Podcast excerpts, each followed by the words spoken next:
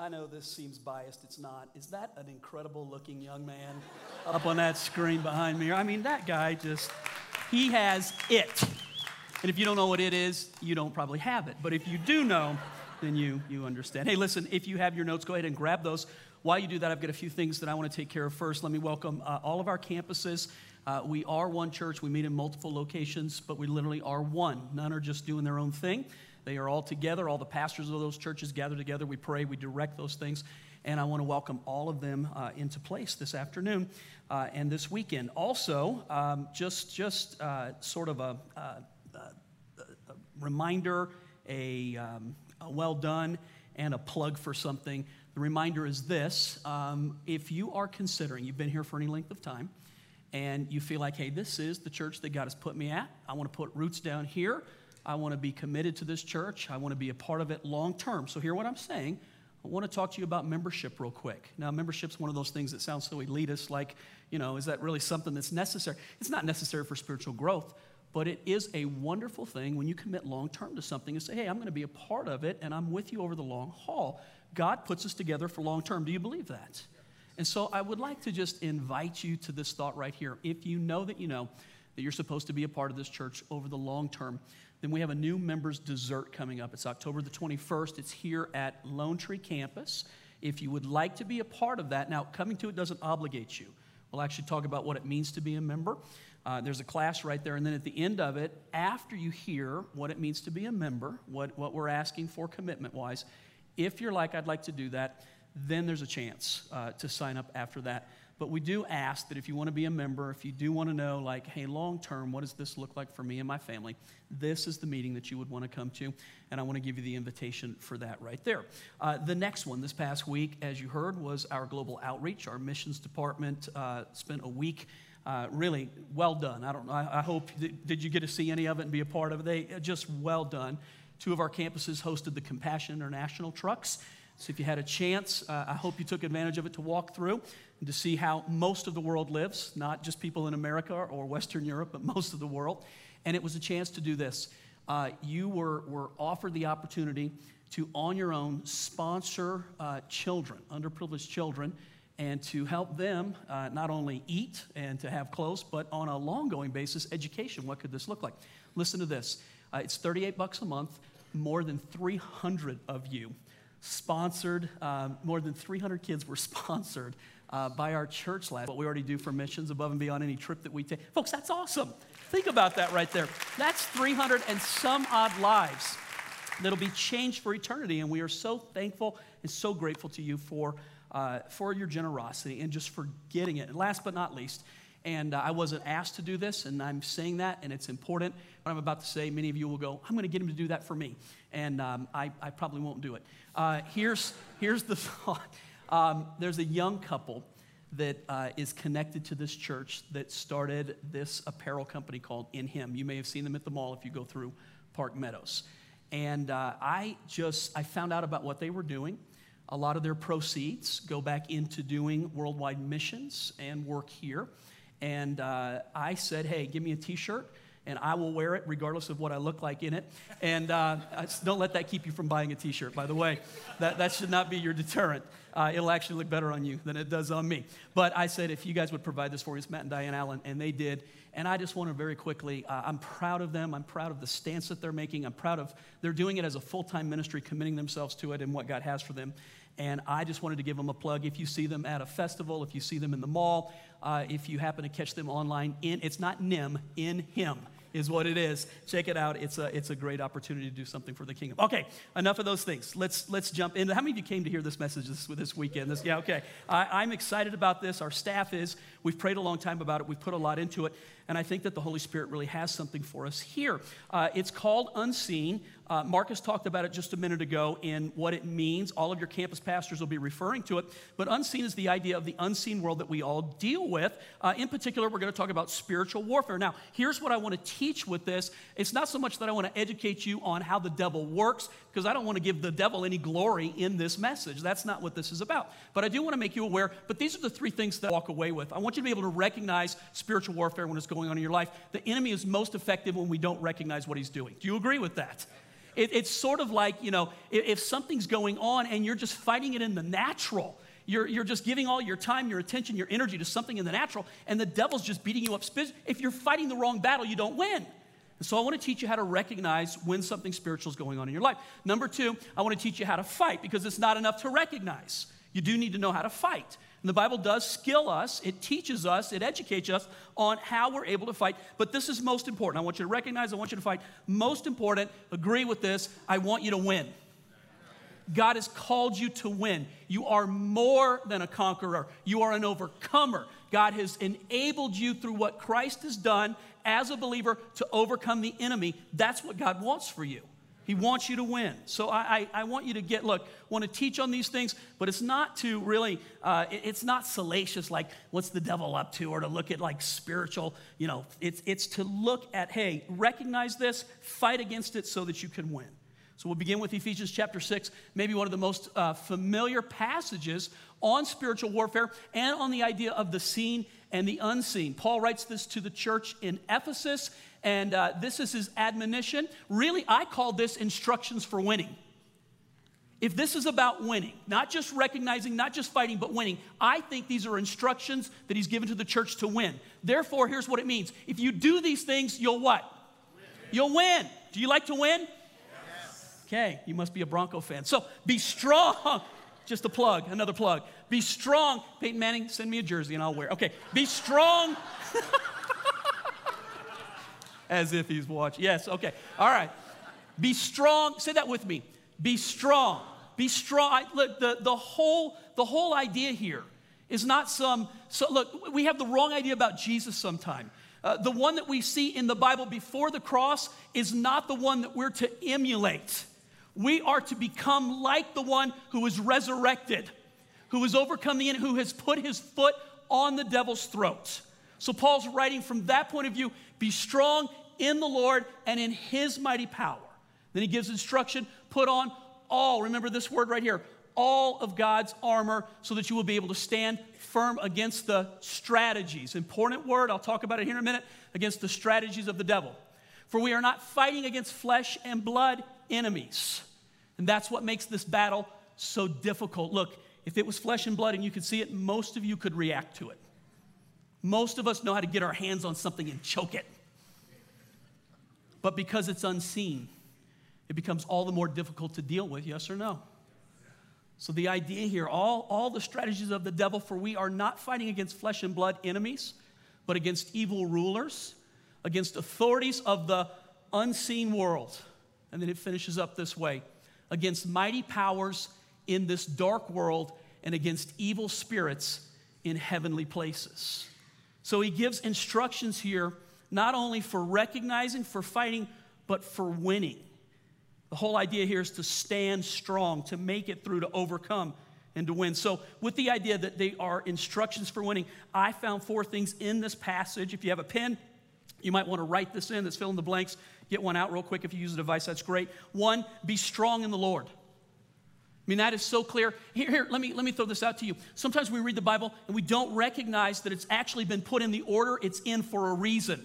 He doesn't put be strong in the Lord last. He puts it first, because more than any other way to fight the enemy is to be strong in the Lord. You can't fight him in your own power. So many of us spend our time in anger or dismay or trying to rise up to see something happen for our family or for ourselves or in this world, our community. And the truth of the matter is you can't do it in your own strength. You're not strong enough. You're not fast enough. You're not bright enough, unfortunately. But through God, you are well equipped to overcome the enemy. You can win. You can recognize. You can fight. You can win. It's possible, but you've got to be strong in the Lord. Being strong in the Lord is what? What does that mean? It's a person who goes to church, a person who sings songs, a person who prays. What is that? I would say, to put it in the most personal relationship, it's that right there. How's your relationship with God? How's your intimacy with God? Are you strong? Do you know about him, or do you know him? Do you spend time with him? Are you developed where when things happen, you know immediately, this isn't just some physical problem. This is spiritual in nature. God is talking to me right now. How are you with God? You're strong in that relationship. So I would say to you, the devil probably concentrates most of his energy in keeping you disconnected from an intimate relationship with the Lord. Because if you're strong with God, you are powerful with God. But if you are weak in that area, here's what the book of Proverbs says. If you are weak in the day of trouble, you are weak indeed. The day of trouble is the spiritual battle. To be strong with God. First and most important issue to do in spiritual warfare is your relationship with God. In fact, I would say this with you, or to you. If you, maybe the easiest way to do spiritual warfare is just to be strong with God.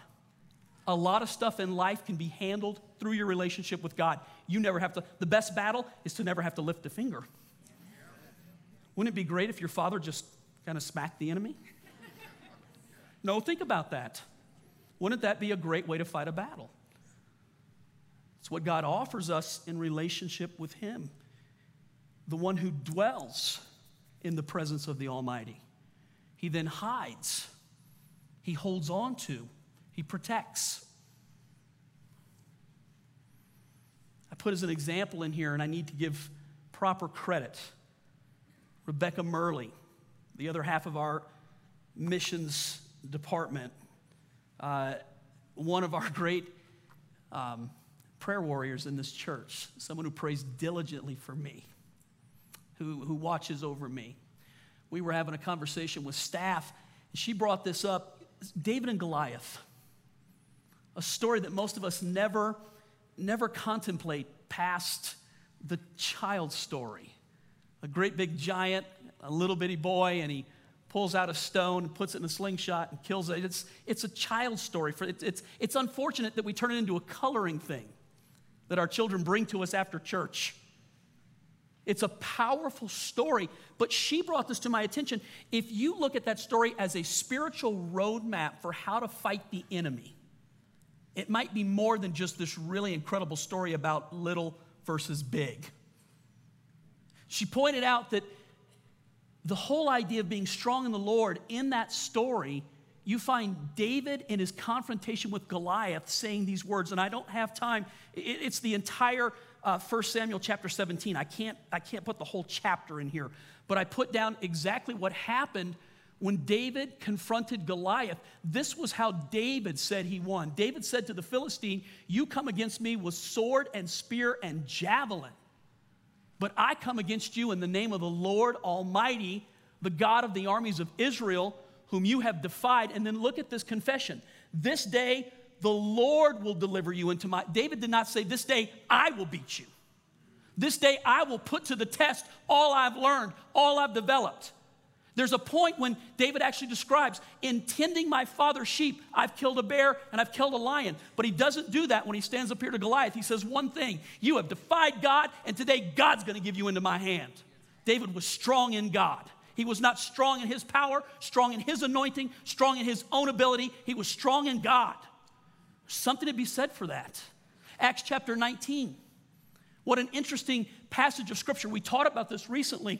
The story where there are seven sons of a Jewish high priest who got into the exorcism business. Why? You don't understand what I just... If you have to fight the devil, do it, but you don't need to go out looking for the devil to fight. Wow. Much to be taught in this series. These seven guys decide to get into the exorcism business, to cast the demonic out of people. The problem is they don't know Jesus. They have no spiritual power. Now, at some level, they've had some success because they've been in business. But they finally come up against a guy who has a lot of demons, this guy's messed up. So here's what they say. "By the Jesus whom Paul preaches, we command you to come out." Notice the words. Not by the Jesus we serve. Not by the one who saved us, not by the one who has beaten the enemy but by the Jesus that Paul talks about. Come on out. And the demon speaks through the guy. "Jesus, I know. Paul, I know. Who are you?" How many of you know this is not going to turn out well at this point? Find another line of work. So this guy the demonic in him rears up, jumps on the seven, beats them bloody, strips them naked, and down the street they go. And it also is a roadmap for a spiritual battle. You are not equipped in your own power to fight the devil. He will beat you bloody and leave you naked. He will take everything that you have if you try to fight him in your own power. You cannot call on the name of Jesus, whom Pastor John talks about. Listen to me right now. This message is actually better understood by you participating than letting me just teach you something. Not the Jesus whom John preaches, but the one who saved you. That Jesus. Be strong in God. I love that. The second thing I see in this, in instructions for winning a spiritual battle, here's what we read from the scripture. Put on all of God's armor. All of God's armor. What a small little connecting word, all. So the armor of God, it's the truth, the preparation of the gospel of peace, which are our shoes. It's the helmet of salvation. It's the shield of faith, the sword of the Spirit. I mean, we're given offensive and defensive weapons. Let me give you an example of why you need all of them. Forgive this worldly example, but this was so clear to me when I wrote it. Once upon a time, I used to love to ride motorcycles. Now, don't anymore. Sold my last one and gave it to the church recently. Something I said I would do back in the springtime. Never did report on that. I sold it and gave the money to the church. Todd, where are you? Pastor Todd. Todd's not in the service. Busted Todd. Shows up for prayer, and now he's over at the restaurant. Okay. I just didn't want you to think I'm saying. Todd's our business, he could say. You'll have to take my word for it. When I first started writing, an entry-level Harley is called a Sportster. For those who know, it's a smaller Harley. And I had this little Sporty. That was the nickname. I rode my Sporty around. I loved that motorcycle. I rode it all the time. And Chris would beg me, put on a helmet, put on a helmet, put on a helmet. And one night, I take off, and the sun's going down. It's about this time of year right now. It was one of those last rides. In a day like today, where you're just like, I'm going to have to put it up here for several months, so I'm going to take the ride real quick. I'm going down, and I know the Holy Spirit told me, stop. So I gunned it so that I could drown out that noise in my head and hear the exhaust pipes. And I headed down Santa Fe, and I got to Titan Road. Can you think about where I'm talking about? Titan Road, if you follow it back to the west, makes an elbow turn. Sharp 45-degree turn, maybe a 90-degree right there. I come into that curb, and I accelerate out, and a deer darts right in front of the motorcycle, and I smack him. Boom, broadside. And I separate from the motorcycle. And in my head, there was this voice, hold your head up and don't hit your head. And I did a Pete Rose slide right down the highway at about 50 miles an hour. And I wasn't wearing gloves. I was wearing a T-shirt like this, tennis shoes, and blue jeans. And I cut myself to shreds. Now listen to this. I get up, the motorcycle's over here, the deer's over here, I push myself up, cars are coming, and I have the presence of mind to get out of the road before you lived, but don't get killed by a car now. So I step out of the road, and a car pulls up behind me, and it's Pastor Dan DeMay. Dan goes, dude, are you okay? I saw the whole thing. I said, I don't know if I'm okay. Take me to my house or to the hospital, one or the other, but don't leave me standing here, man. This is not good. A few articles of clothing are great if you're going to stand up here and teach. But if you're going to take on something and you don't have on the right equipment, it's going to cut you to pieces. It's not enough to wear just gloves. It's not enough to wear just right shoes or a helmet. Listen, my head was safe, but my body was trashed. And I didn't have on the right equipment. And here's what many of us do when it comes to fighting the enemy. We'll pick up one piece of equipment like a sword, which is, the Bible says, the word of God, and we'll quote the word without putting anything else on. Think about it. We're really good at just quoting the word out there. So you got this one piece of equipment, but you don't have on all the equipment. So you can do one thing, but it beats you up in other areas. Let's think about it for just a moment. So pastor said, we're more than conquerors. Devil, I'm more than a conqueror. Yeah, you're using the word, but are you outfitted? Are you actually ready for a battle? Put on all the armor of God. Okay, that's a message I will teach in this series. I will hit it in about 2 weeks, I think. Maybe 3. But I will teach on the armor of God, the necessity and what each of them represent. Let me give you the third one real quick from the scripture, instructions to win. Stand firm against strategies of the devil. Stand firm against strategies of the devil. So in the Greek, the word strategies means well-worn path. Well-worn path. Hebrew is a poetic language. It's not just simply, when it speaks, it's trying to describe a picture. So here would be the picture. Be standing firm, be aware, be understanding what the well-worn path is. Have you ever seen a path? I use this example like in the mountains when you're driving by and you look, there's like zigzags on animals walk on paths. They don't just walk all over. If you're a hunter, you look for the game path. It's the same picture that the enemy has a well-worn path in our life where he's the most effective working on me and working. So my path is not your path. Your path is not my path. The devil knows how to tread that path into. I want you to think here for a minute. Is there a particular thing that works over and over in your life? So I pull all my pastors and I ask them, what's the well-worn path? How is it that the devil can find entry into your life? What is it if you're not aware? Because here's what it says, be aware of the strategies.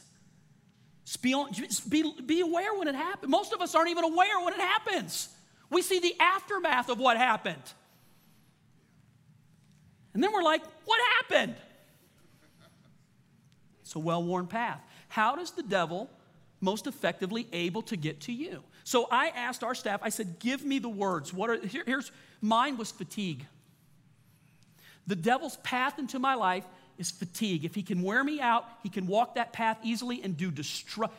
The devil's goal in your life, by the way, listen, Jesus said this, the thief comes for one purpose and one purpose only, to steal, to kill, and to, he has no other ambition with you. He wants to steal, he wants to kill you, and he wants to destroy you, but he's got to find an inroad into your life to sow those seeds. When I am deadly tired, listen, the devil can, my mind can go to the most negative places. I don't hear from God. It seems like my faith is just cold, and so all I just see only the natural, and I begin to speak what I see. I'm the only one in the room. More power to me. All right. Let me get off of mine then. Here were some of the other ones, insecurities. If you're a person who deals with insecurities, I know there's only 2 of us in the room, but if you're a person who deals with any insecurity, the enemy can use that as a well-worn path to come into, you fight an insecurity, you don't recognize it as a path. So an insecurity can let in the enemy who then can sow destruction. So Paul's telling us, be aware of the well-worn path so you can take your stand against it. Don't wait until afterwards to make a stand. Do it ahead of time. Here are some of the other ones. Condemnation. Anybody ever struggle with condemnation? Anybody in here ever sin? Anybody in here feel like you're not supposed to sin because you're born again? 3 of us. I'm going to ask one more time. Because if you don't feel that, your conscience is dead. Anybody in here feel like you're not supposed to sin because you love God? Of course. We feel, how about this? Maybe here's a better way. How many of you feel bad when you sin because you love God? Is that a better way to say it? Okay. That's condemnation. So the difference between conviction and condemnation would simply be this. Conviction is the Holy Spirit who's reminding you that's not who you really are. That's why we feel bad. That's not who I really am. Condemnation is the devil coming in your life and telling you, I told you that's who you were. That was dang good. You should write that down. The difference between condemnation and conviction. and condemnation can be an inroad when the enemy comes in. Who do you think? You aren't any of us. There's no change in you. Look at you. You're worse now than you were before. God, the minute you take that bait, what seeds of destruction are sown into our soul? What do we now, what begins to pop up in our life that we now direct our energy and attention to fight? That's the physical. That's the aftermath of a spiritual attack. Did you just hear me? Yeah. Most of us spend our time fighting what we can see and not the unseen where we could stop it. Mm. Well, that's good. That's good. Listen, sometimes, trust me, I'm not this smart. God sometimes speaks to me while I'm up here and I'm like, dang it, wow. How about this? Shame or discouragement or distractions. One of my pastors said to me, the enemy is so effective at distracting me and getting me so busy that I'm not even paying attention when he comes in, and boom. So Paul tells us, be aware of the well-worn path so that you can take your stand. You've got to be on your guard. You have to be. You have an enemy without any mercy who's bent on three things in your life: stealing, killing, destroying. It's constant bombardment.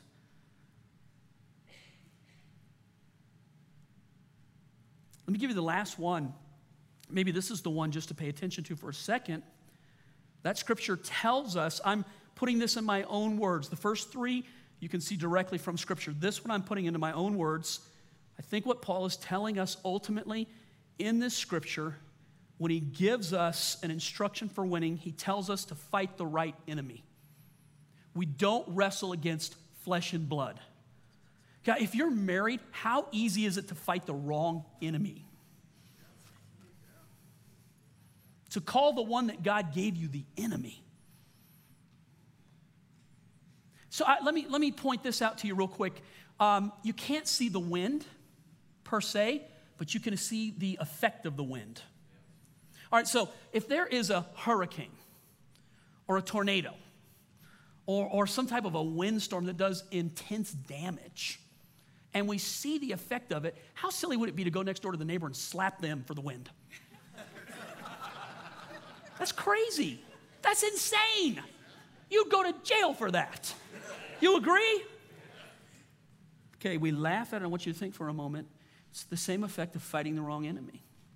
To see the effect and to go to the wrong cause. You're not my enemy, sir. You're not my enemy. You're not my enemy. I'm not your enemy. But the devil is ours. America, listen. The church has been lulled into, I know people get upset when I say this, but hear me on this. We have been lulled into deceptive thinking that the problem with our country is a political problem. We have a spiritual problem in this country. We do not have a political problem. We have a spiritual problem, and here's how I know it. I don't care who you elect. It cannot fix what's wrong. It is not a physical issue we lack today. We have lost our heart and our way. We have lost who we are and what we're about and where we're going. We waste our time. Yes, there are good politicians. Yes, there are moral laws. No, I'm not letting anyone off the hook for voting and doing the right thing. But our problem is not a political problem. It is a spiritual enemy who has laid waste to our country. And we twiddle our thumbs and fight people that are not our enemy rather than pray and seek God's face and turn our own hearts to God. 1 John 3:8, the reason Jesus even appeared on this earth was to destroy the works of the devil. That's why he came, to destroy the works of the devil. When do we go, that's our job here now, to tear down the works of the devil? You know, it's not as hard as you think. Last week, any one of you who took a card to support a kid who's been robbed by the devil, you fought and tore down the works of the devil. That's what you did. When you pray when you weep, when you care, when you cry out, it's all a form of spiritual warfare. Every bit of it. Every bit of it. God, the enemy is so effective at making us just, There's no yeah in the kingdom of God. The kingdom of this world is yeah, but not the kingdom of our God. So I thought, how do I end this? How do I give time to pray? We switch our service times this weekend to give a little more time to be able to do ministry. This afternoon, I'm on my couch, and the Lord reminded me of the first king of Israel, which was Saul. If you don't know, his name was King Saul. Saul was a powerful man of God at one point in his life, but he strayed. His heart got so far away from God. He served other gods. He left the God that did everything for him. And his heart became so divided. And an evil spirit ended up tormenting him. It's such a sad story. An evil spirit torments this great, once mighty king of God. And the only way he can get relief is for a shepherd boy named David to come in and play his instrument. David had an anointing on his life, and here's what would happen. This evil spirit would lift while David played, but hear this. As soon as David went away, this thing would settle back on his life again. And for the rest of his life, he was tormented by the enemy because this man would not repent. And here's what I felt like the Holy Spirit told me to say, and I know it's not for everybody, but I'm going to be specific, and I'm going to be bold, and I'm just going to lay it out there. If you in your life feel like the enemy, it's like when you get around church or you get around the things of God, or even when I'm teaching, you feel it lift, but as soon as you leave here, it comes right back on you again. You are being tormented, friend. You don't have to put up with it any longer. You don't have to live that way. You don't have to just accept. It just really doesn't work like the Bible says or what pastor says. It just doesn't seem to. You can have what God said you can have. You can be free. It was for freedom that Jesus set us free. To tear down the works of the devil. So I want you to think for a moment. When the enemy, is it just like in areas of your life, he's wreaking such havoc. Your family, your mind, your dreams, your heart, your relationship. What is it that everyone, it just lifts when you get around the presence of God, but as soon as you go back into the world, God wants to set you free. It's bold. It's almost like a separating word, isn't it? If that's you and you need prayer, I need you to stand. That's what I'm going to do. How bad do you need prayer? Thank you. I see you. Just look, you just got to be bold right now. It's just going to take a little boldness. Every one of our campuses, as you stand and respond, God's heart. God is, this is the Father's heart. It's to set at liberty the captive, to heal the brokenhearted, to open blind eyes, to put God's favor on his people. So that's what we walk with and we contain, and we live out of. While the enemy comes to steal, kill, and destroy, Jesus came to bring us life, and not just any life, but abundant life. That's what he promised. That's what he promised. For every one of you who boldly stand right now because you want to be set free, I pray over you the only name under heaven by which is possible. His name is Jesus. I break off of you the lies of the enemy. I break off of you curses that the devil would speak over your life and try to hold you with. I break off of you the decision of sin. Even that thing where, even if it was intentional, God puts his hand out again. He puts his hand out again to reconcile us to himself. If you find dreams and hopes and your heart being divided from you and trampled under the feet of the enemy. In the name of Jesus, I, on your behalf, speak up right now. I say no to those things. It's not what God has for you. I speak this over your life, that the devil is a liar, that he will not be happy about this message, but it doesn't matter if he's happy or not. Greater is he that is in you than he that is in this world. Now listen, I want you to hear me.